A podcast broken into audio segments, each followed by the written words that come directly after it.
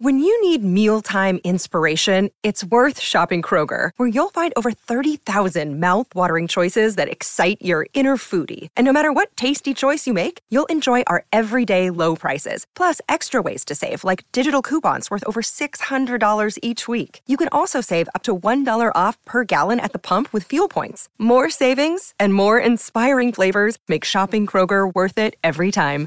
Kroger, fresh for everyone. Fuel restrictions apply. Less than 48 hours after Ohio State 17, Notre Dame 14, Lettermen Row is back in the Cap City. The 40 year vet Tim May, Andy Backstrom, Spencer Holbrook right here. Fellas, I mean, what a weekend. Um, the atmosphere, the stage, the setting, the grandeur of it all. Um, No, no The- weeds in any of the grass on campus.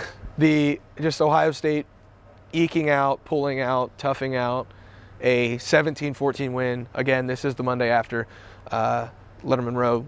Tim, Yeah. get us get us started, man. It's it's tough to uh, still uh, put into words what happened on Saturday night. Yeah, and I'm not parsing words with you because you know, you know, you know, really behind the scenes, I really like you. I, I think I don't know, I don't know if people understand that or not. uh, but I wouldn't use eke or pull out a win. I would say Ohio State went out and grabbed it with that last possession. I mean, play after huge play after huge play, dire circumstances, backed into a corner, they came out swinging. And uh, Chip Trayanum used that analogy as he was describing this game. One team swung hard, then the other team swung hard. They swung hard, we swung hard, but we just kept swinging and finally got the, the biggest punch in, which was Chip Trayanum scoring from the one yard line against a 10 man Notre Dame defense. So now I'm sure the narrative is going to be out there. Oh, we'll talk about Well, it. Not so much Ohio State's tough. It's just they, whenever you're only going against 10, 10 man teams, yeah, they can beat them. You know, big whoopee. Big mistake by Notre Dame there. But uh, the bottom line is they found a way to get it done. These games are, are that's what matters. Just ask Clemson right now. Clemson, Florida State. Clemson didn't trail until overtime in that game and got suffered its second defeat. Huge victory by Florida State. Same way with Ohio State. As Ryan Day said all week long, the only thing that mattered from Saturday was going to be the win, the W, not the style points, not the spread, not anything else, the win. And Ohio State, in its first major test of 2023, passed. Well, it depends on when you got it. They did push the spread, so No, I'm just forget about the spread. His point was. yeah, I know, I Yeah, know, I know. Yeah, they did hit it right on the button. Andy, Yeah, winning on the road is really hard. Winning on the road against a top 10 opponent is even harder, especially a top 10 opponent that has such a strong offensive line. I mean, we saw that in the second half, just how much push Notre Dame got up front that made things really difficult for that Ohio State defense just to get a stop, but they got a stop at the right time Yeah. thanks to JT Tuimoloau. How, you know, looking back on that game, he might have had his own Penn State moment in South Bend. Yeah. Not only with the TFL that he had that ended up helping out big time, but also a deflection that almost was an interception. They would have gotten them the ball back right there in the red zone with a lot more time to score. So Jack just- Sawyer, same thing. yeah, Jack Sawyer, first drive of the game, almost has a pick six. So there's just a lot of plays. I look back. There's a lot of almosts for both teams, really, in that game. Which that's in every classic, right? You can Yeah. go back and say, well, if that just went that way or that went that way. I mean, there's moments in that game where Ohio State could have had it in hand, really. I mean, they were up 10-7. They were driving. Josh Fryar has a bad unnecessary roughness penalty, and after that, kind of takes them out.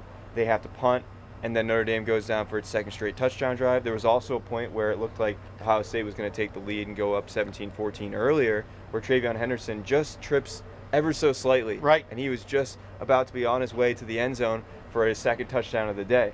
So there's just so many little things you could pinpoint and say, hey, if this went that way or that way, but it unfolded the way it is, and uh, it's a classic regardless. Absolutely. And if you can't tell, there's a lot to break down here. There's a lot to get into uh, on the Monday after Ohio State 17, Notre Dame 14.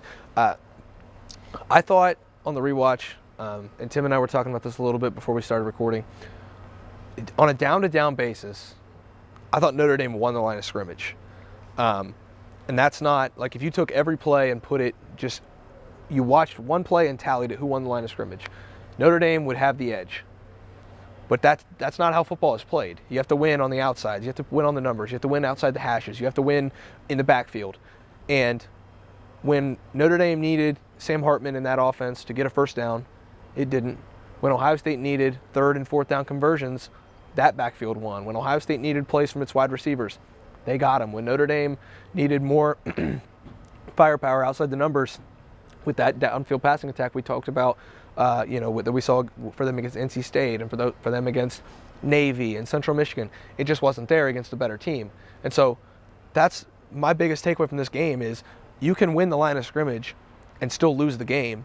You can lose the line of scrimmage, and if you have the right playmakers on the outside, it doesn't matter. Ohio No, State had sure. Ohio State had the guys. I'm not going to use the term dudes. Ohio State had the right guys at the right times to make plays to get over the hump, Tim. And I think that's the biggest takeaway. Like like you guys both just said, just win on the road, Yeah. and you come home with a win, and that's and, what's and Ohio. State had an interesting defensive philosophy in that game. I'll tell you an anecdote, by the way, speaking about the defense in a second. But Ohio State had a great uh, defensive philosophy in that game. Um, great. I, I used the wrong word there.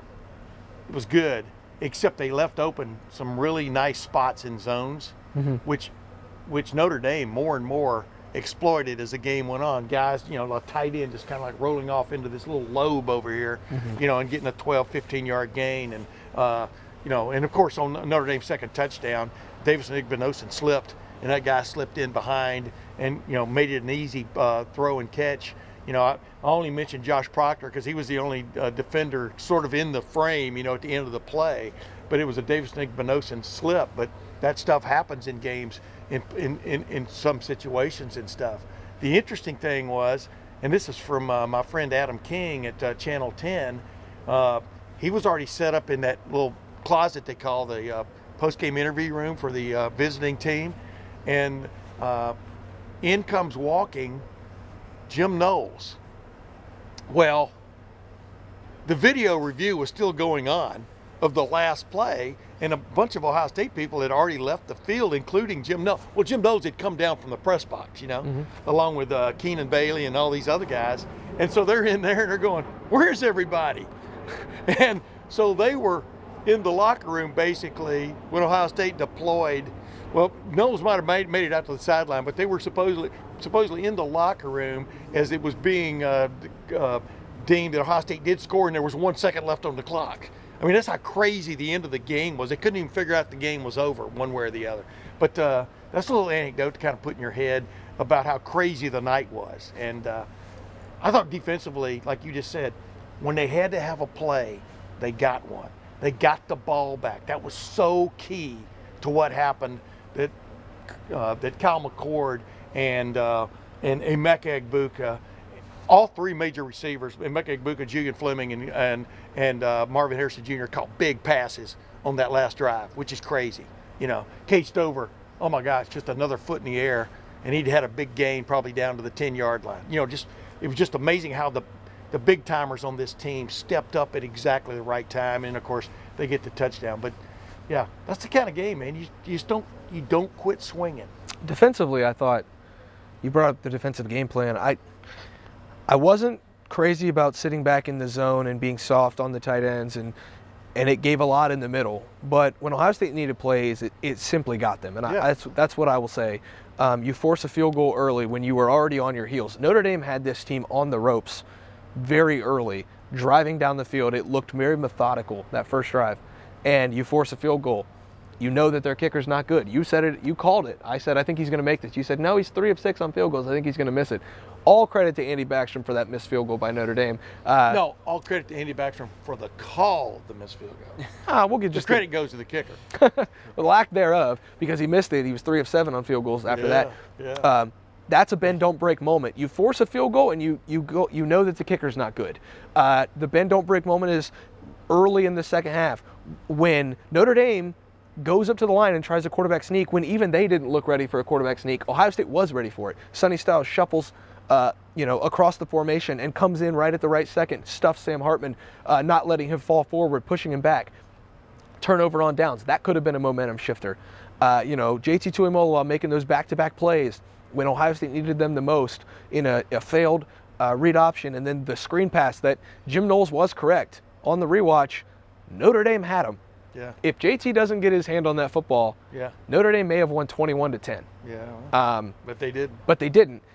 All that is to say, like when Ohio State needed it, it got it.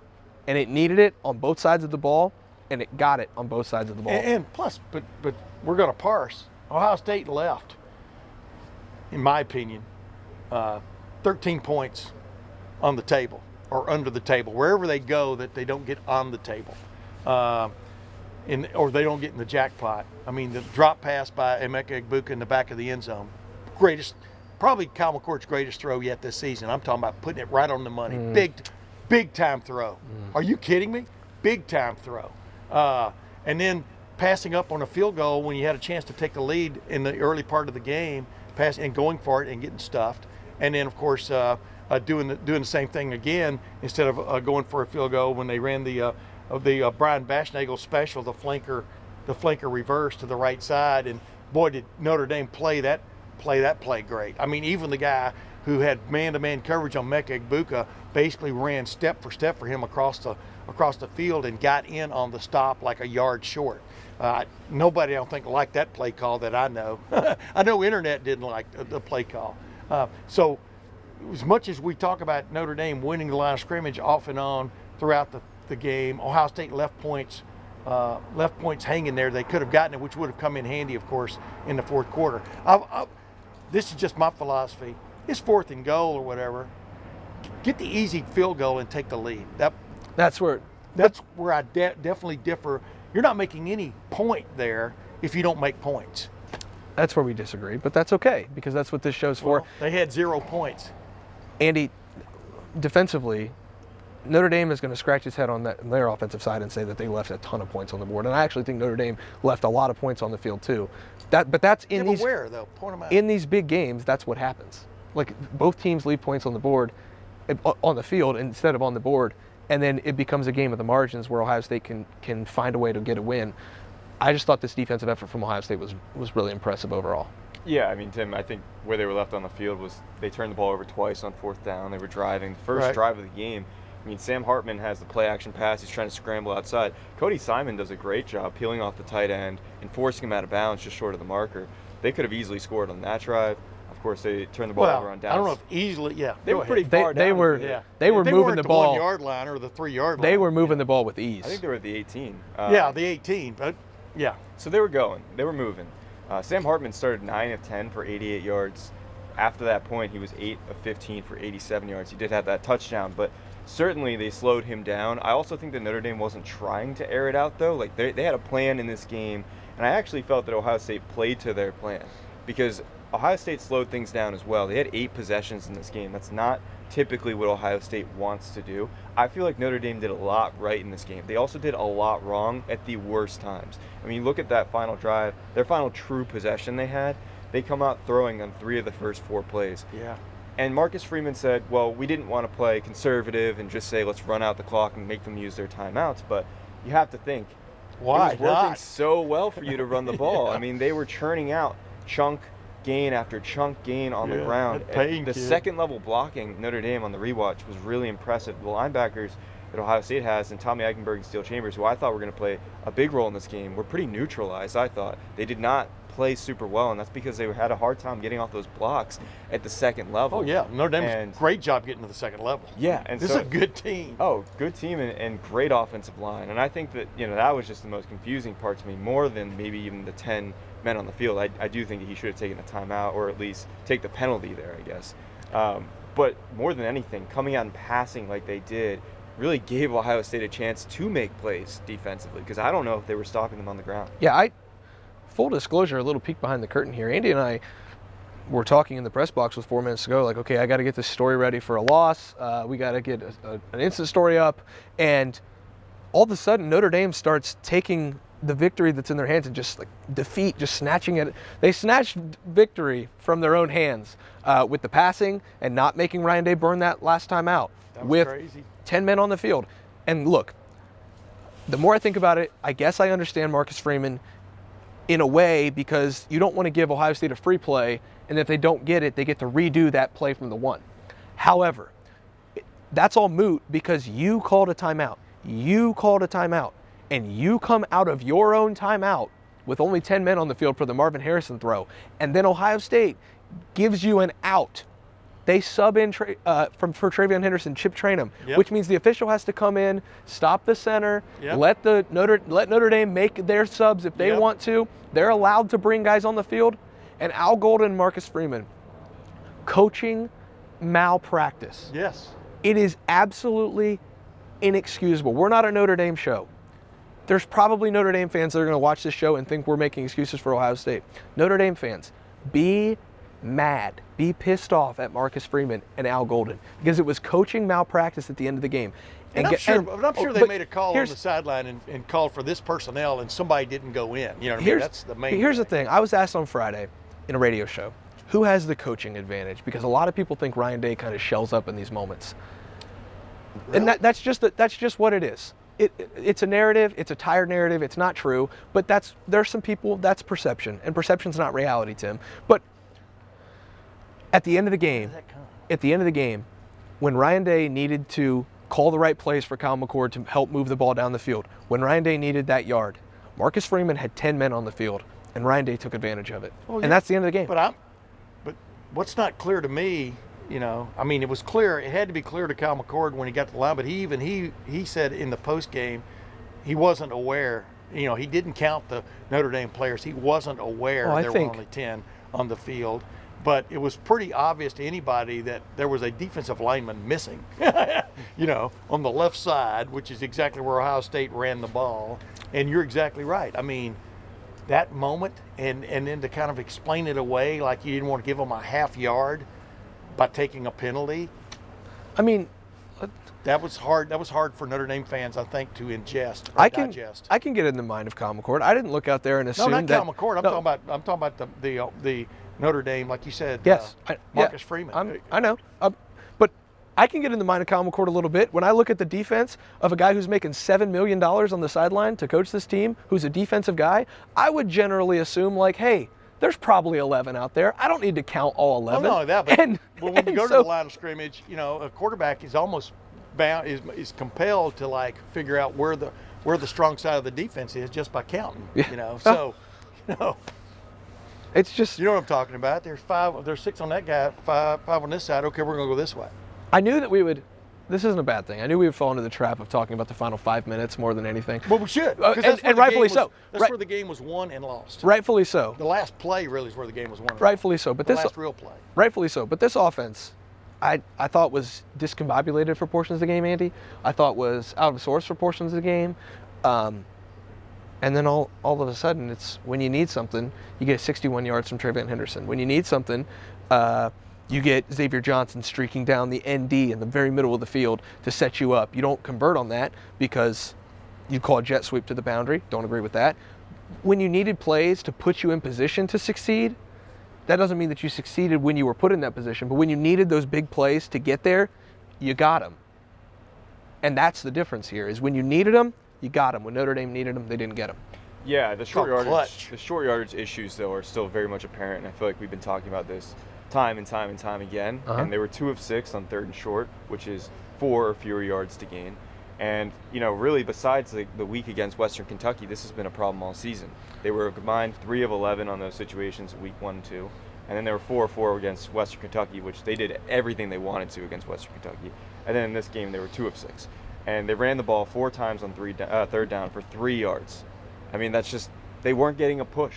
And the defensive line for Notre Dame with Rylie Mills and Howard Cross and Javontae Jean Baptiste, who had such a good game for Notre Dame. I mean, he really turned out well. There was just not enough push from that offensive line. I think Justin Frye was pretty angry on those sidelines, and, and for good reason. I think that you want to see from this offensive line improvement in the run blocking.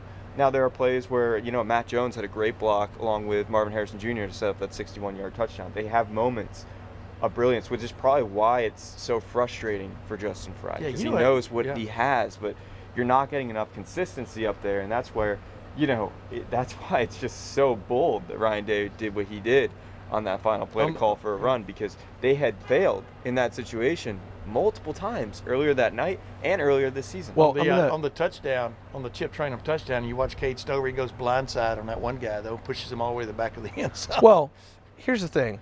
I think Ohio State got smart. but they, they flipped in. You know, go ahead. I'm sorry. I think Ohio State got smart in short yardage, uh, finally, because lining up under center making Kyle McCord take the snap. I'm going to do a little reenactment here. Take the snap, two steps, hand the ball off. That takes a while for those offensive. You have to stay on your blocks longer. Fourth, third and goal with three seconds to go. Instead, he snaps the ball and immediately it's in Chip Trayanum's gut where he can just go and you don't have to hold blocks for long. You don't give Notre Dame a chance to shed a block and get to the backfield. You don't give Notre Dame a shot. I think that's the that is the way. You don't need to have three tight ends out there and go under center with a fullback and make a slow developing like okay, plunge it in from 1 yard out you're a shotgun team. That's who you are. You can do the under center stuff, but like when they needed that one yard, it wasn't from under center with a straight dive. It was almost like McCord to keep it in there, keep it in there, keep it in there, and go with Chip Trayanum. Because I, Wow. you know, Yeah. you saw him. The offensive line got the push they needed, obviously against 10 men, but they didn't really need that much of a push because it was such a fast play, which is why it only lasted two seconds in But you eyes of can the run a officials. dive play. I mean, a dive play runs just as quick. I mean, you're still taking a snap. You're, We see. I you're still taking a shotgun snap. And really, when you think about it, the, the running back can't. I mean, the running back can't really go until he has the ball. I mean, you're yeah, he's starting to move. But uh, the good thing about under center is you, just step back and the running back's there and you hand off. If that, if that, the problem with that play is it gives you no option. Meaning, I asked Chip Trayanum specifically after that play, do you have a read there? I mean, do you, can you still bounce? He goes, and he had already sized it up. His big problem, his big challenge was going to be a guy flipping around the edge, which it was, and another guy coming in from the backside, which it was. G. Those Scott are- missed the block, those- too. Yeah, that's that's the point. That's why he chose exactly where those are all being made in a split second. And uh, but uh, the reason I like under center is I think it makes a boot much more possible as opposed to uh, this. I mean, the great thing about this, though, catching the shotgun snap, is it does does give you at least for the defense has to at least have in their mind this guy may stick it and pull and throw. You know what I mean? That's the great thing about the shotgun snap. But I think there's six one half dozen the other reasons why you do it one way or the other. It just happened to work this time. Well, the stuff under center wasn't working, and the, the Yeah. shotgun snap with the very quick hand off the chip and let him go, it Yeah. did work. I, and I think the shot. I I think this, the snap under center. The one thing is the play kind of dictates where it's going. Well- you know, from the sharp, from the stop. And if you have ten, the jump, if whatever the word is, I'm looking for there. if you only have snap. if you only have ten men out there, two of them are all to the other side with the wide receivers. Yeah. So you don't have to worry about two of them in the box. Yeah. Overall- Ohio State had a schematic advantage on that play. Overall, very smart by Ryan Day. I thought that was a great decision. Uh, whereas the jet sweep, buddy, listen. Um, Are we going to parse every play? By the way, I didn't come prepared. for going No, but every play. I, you cannot get to third and goal with three seconds to go without a failed fourth and one jet sweep Agreed. that everybody knew was coming. Like once Emeka Buka went in motion that way and then started to come back, I was like, oh yeah, jet sweep to the boundary. Like that's, That's where you fake the jet sweep and boom. and I don't get paid. I don't get paid a lot of money to do this, and I knew jet sweep to the boundary was coming once he went in motion and then started to. He turned to come back. And, whoop, there Can it we is. parse another play? The second play, after they get the ball back and they're driving for the winning touchdown, the little, little wide, little, uh, basically, basically a wheel route for uh, TreVeyon Henderson. It slipped. It wasn't a wide screen. It had slipped out of the backfield, and the ball was overthrown by what three feet? Uh, it wasn't as much overthrown as he. Traven didn't get his head around. no. Yeah, it was- well, it was- It was over his head, and he also yeah. didn't get his head around. That's I'm why. just talking about the ball was up here. Yeah. Um, it was overthrown. I mean, parse it any way you want, but that he might have run for 25 yards. I mean, if you watch that play, for example, there are all these moments that could have, would have changed that game in all kinds of different ways, and uh, and especially the the great throw to the back of the end zone to Mecca Buka, who comes back and obviously vindicates himself and then some in that game. Uh, he was the he was the target of choice. He probably should have had 20 catches in that game when you look back at it. I think I agree. Yeah, I mean, Kyle McCord was 21 of 37, but then on third down and fourth down, he was 11 of 15. Okay, so Great stat. His accuracy was incredible on the downs that really mattered the most. But there are still some concerns on the early downs. I mean, as Tim mentioned, like that throw to TreVeyon was not on target. Yeah, TreVeyon could have caught it maybe, uh, but it was not a great throw. He also had a couple throws over the middle to Cade Stover that could have been intercepted. Yeah. Yeah. And, you know, really one on that final drive that could have been intercepted. Yeah. That And- one safety though took a hell of a chance. The Right. one where he flipped Yep. where on the last drive where Cade was wide open, that safety took a hell of a shot, man. Well, he And, knew it uh, was coming. Yeah. He cut under yeah, he still the ball still could have been thrown another foot and a half higher. You know, the little drop, the little drop pitch I call it, and it, it, Cade would have been down to the 15 yard line. So, So, yeah. that's a hell of a play by Notre Dame. I mean, Kyle McCord just, yes, great defensive play there, but he, he was not, Kyle McCord was not perfect. He didn't need to be, but he made the throws at the right time. I think there is still growth you need to see, though, from number six. That, you know, that's inevitable, right? This was his fifth career start. And still, the poise that he showed at the end of the game is something that you can't argue with. I mean, And- that's what won them the game. But I do think that there were times, just as there were times where Notre Dame left points on the board or didn't make a play here and there, Ohio State also got pretty lucky at certain points. I mean, even the Cade Stover catch where his knees on the ground, we thought it might have been a bigger play than it actually was. That could have been intercepted too. Sure. The ball fluttered out of Kyle's hand and then it was tipped and Cade somehow comes I thought that was the wildest play of the game. Sure. Somehow comes down with a reception. in near JT Yeah, you you don't you don't have you don't have to say that Kyle McCord played amazing to say that Kyle McCord already has a bit of a legacy at Ohio State now. Like he didn't play his best football, but that final drive is an absolute legacy drive. Like if if Kyle McCord does average things at best in the rest of his Ohio State career, and I do not believe that will be the case whatsoever. I think this is a a rocket ship that's that's uh, fuel tanks were just turned on. Yeah, and it's funny how Um, big time performances are so different. Art Schlichter keeping around the right end at Michigan in 1981. Vaughn Broadnax's big time block basically ran the play the wrong direction. You know what I mean? But they still won the game. Uh, C.J. Stroud, you know, you don't equate what Kyle McCord did against Notre Dame with C.J. Stroud against Utah because C.J. Stroud hardly missed, and he couldn't afford to miss in a game like that. You know what I mean? This the, what comes out what comes out from this game to me was, whether people want to admit it or not, is Ohio State 2023, a year after the defense fell apart on them to a certain extent, the last couple of games at the wrong times. Ohio State won a defensive struggle. The other team only scored 14 points.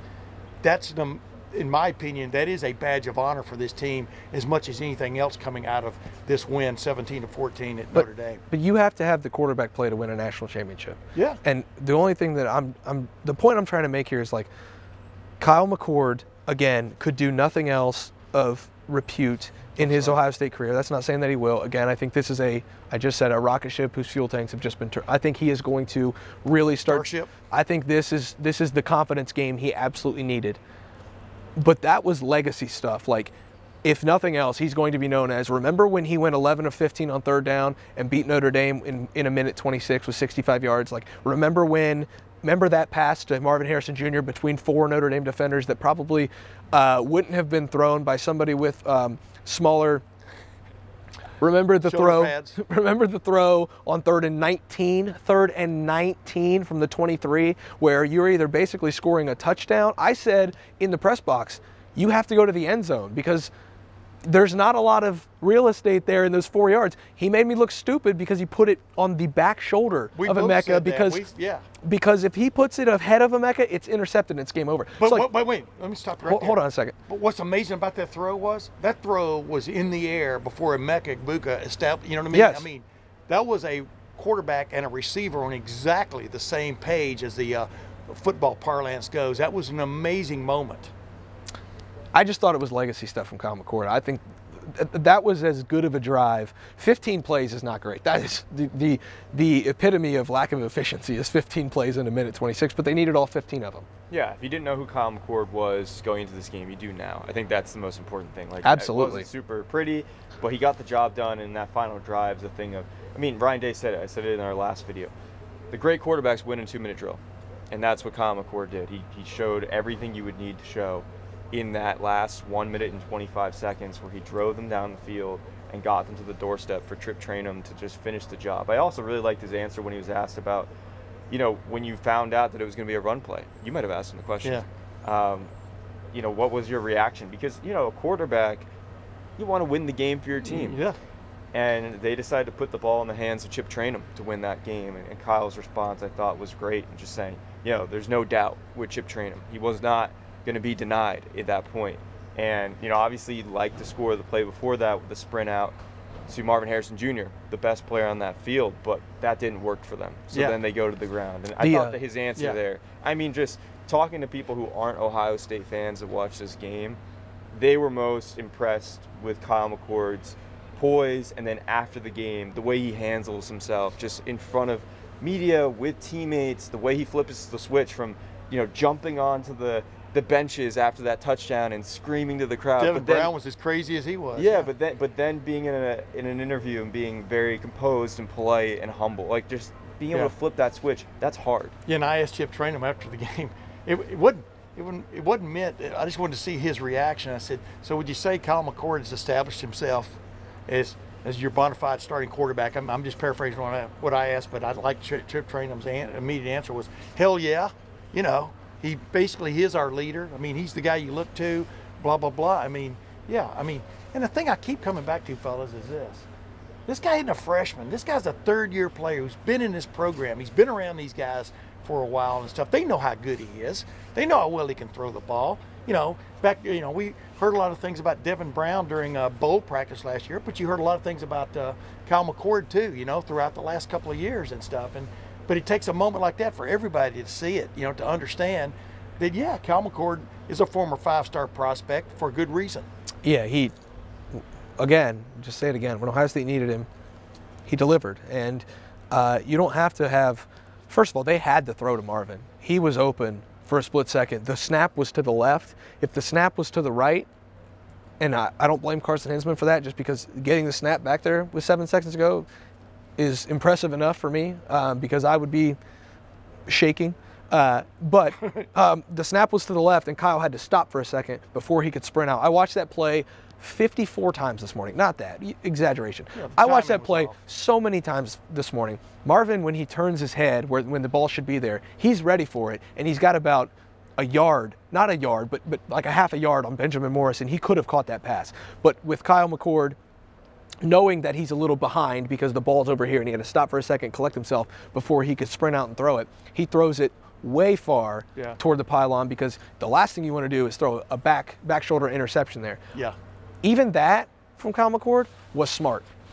Everything he did on that final drive, aside from the throw I thought to Cade Stover where he thought he was open, but that safety was baiting him the entire way. He was undercutting that the whole way.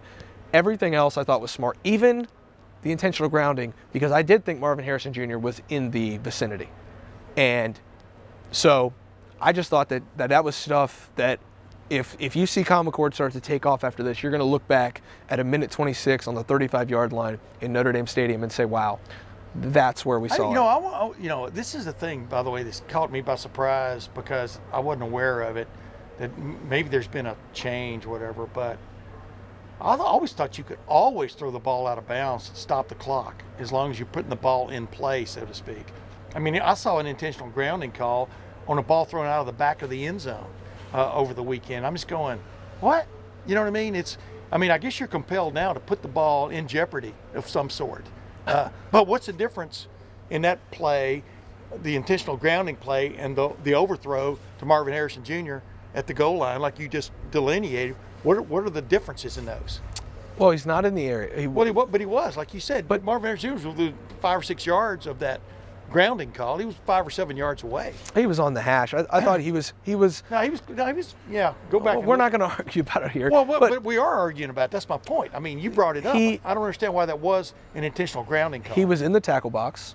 He was obviously going to be Know that. sacked, Yeah. and he threw it out of bounds. And the officials deemed there wasn't a receiver there. So that's textbook grounding. But you can But, go up to the line, take the ball, and spike it to stop the clock. it's football's a weird sport, man. Like you I understand what I'm saying? Sure, but football's a weird sport. I don't, I don't know. Uh, just the last thing I want to get to is I don't think anybody's going to have to shell out $59.99 on uh, their cable provider to watch Ryan Day versus Lou Holtz. Um, and I think he's probably settled down. I think he probably will say something further about, you know, maybe he won't uh, address it at all when we get to talk to him next. Um, That would have been like Ryan Day But- or uh, Michael Tyson versus Michael Spinks. But I, you know, I just the the emotion after the game from everyone, Andy. This was a team that needed a win on the road, but needed a, I think that a 17-14 serves them much better than 35-31. Like they, they kind of proved something to themselves, I think, on Saturday, that they can win a game that is sloppy, that is kind of bad offensively, not efficient, 17-14, just like a slugfest.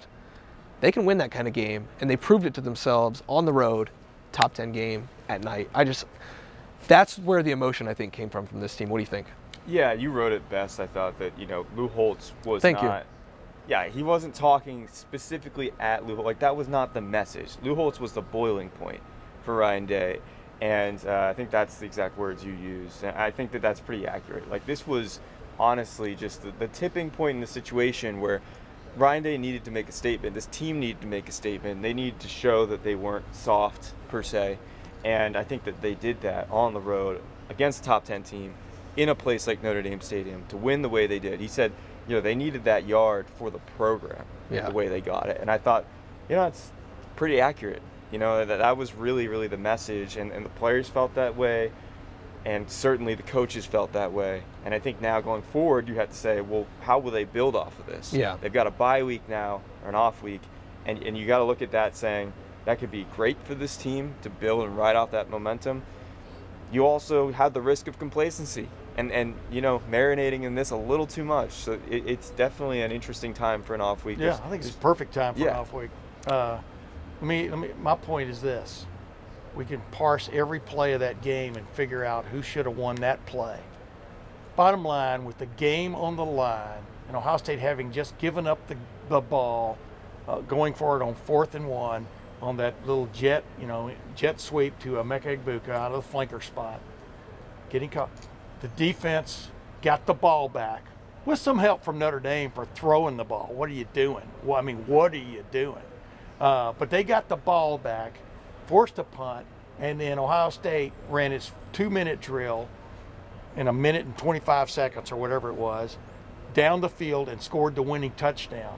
That's like just like a boxing match. You can be dominating. I watched uh, Buster Douglas dominate Mike Tyson.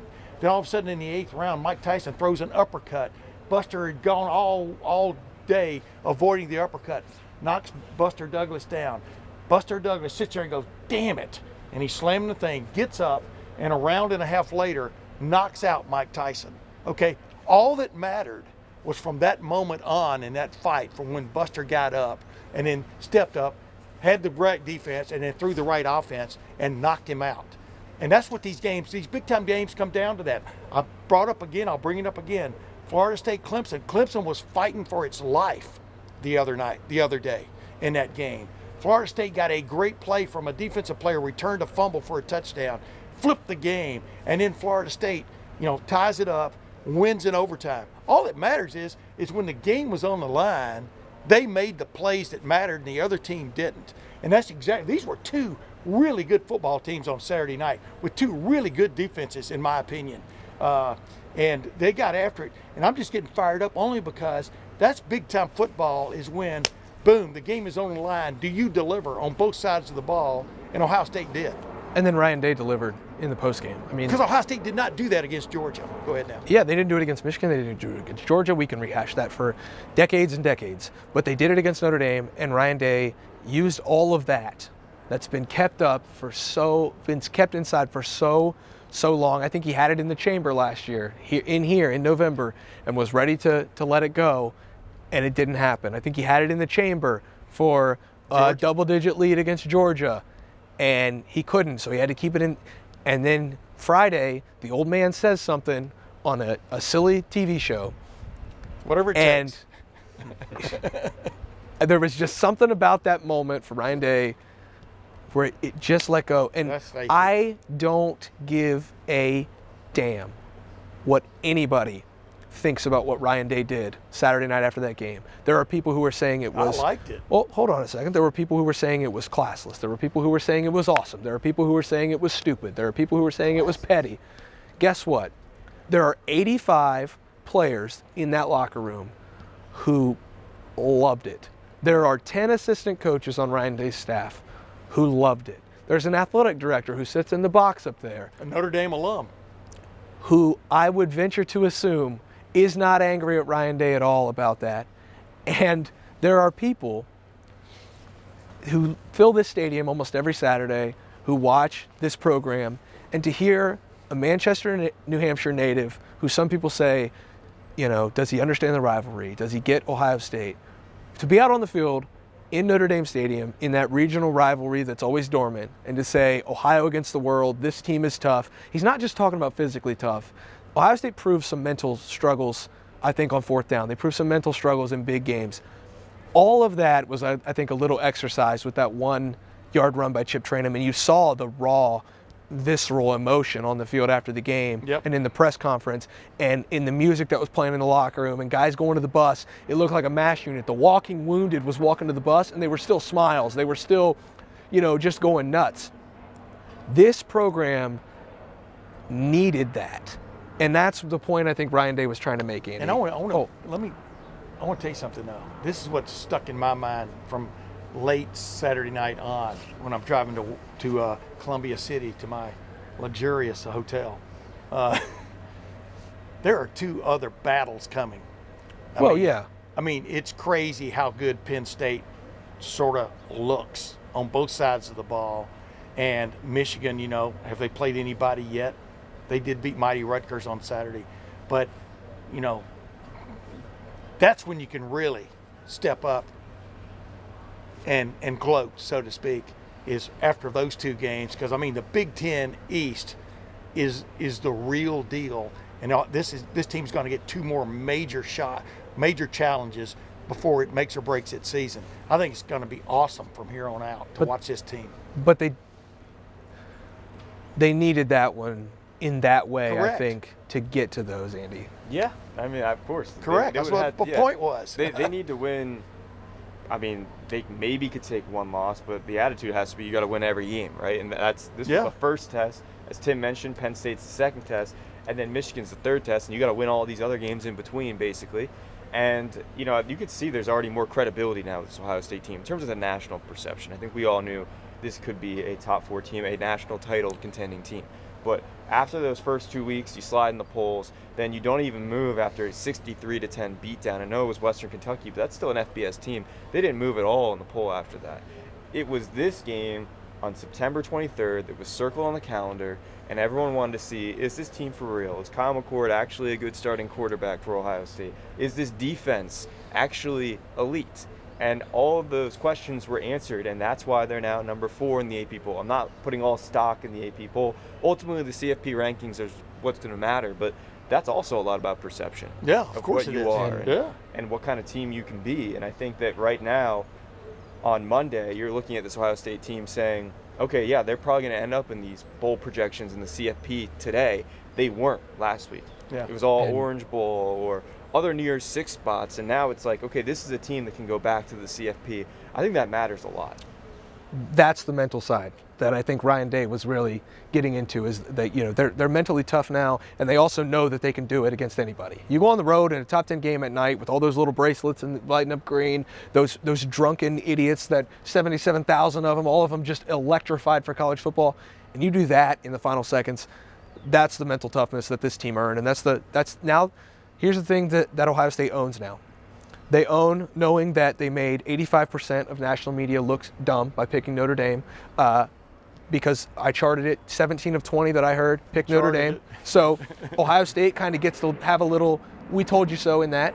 They have a win over a ranked Notre Dame that's not going to fall out of rankings anytime soon. That Yeah, could still be team, could still be in the college football playoff race. You get a, a one loss Ohio State or an against a one loss Notre Dame. You get an Ohio State against Notre Dame in the college football playoff debate you have the ultimate trump card on the road. You beat Notre Dame, place it on the table for the college football playoff committee. You get uh, a bye week to rest and recover, Perfect and you timing. and you get a spark plug in Ryan Day, who messaged to his players, "This is how passionate I am about this," and I think all of that carries into this off week. And now Ryan Day gets to face one of his favorite people in two weeks, and he gets two weeks to prepare to do it.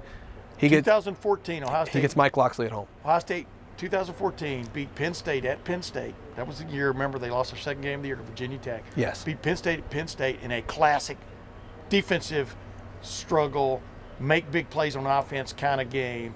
And Joey Bosa said after the game that there was there was going to be something different about this team moving forward because they had come in and taken care of business when it didn't look like they were going to. Yep. And it was a different team from that moment on. There's a good chance that we just saw that moment for this Ohio State team a little bit earlier in the year, but you know, it's uh, they come when they come in, and suddenly the light comes on for everybody, and you're a different group. a lot more to break down. We we just scratched the surface. Again, the nine minute rapid reaction was rapid, and it was a reaction. Um, in a sense where we were trying to catch our breath, quite literally. We were getting kicked off the field. Didn't have much, didn't have a lot of time, but I thought was a really good way to break it all down in a quick order. This was a little more, uh, you know, full Clinical. full breakdown, maybe a little clinical, maybe surgical is the right word.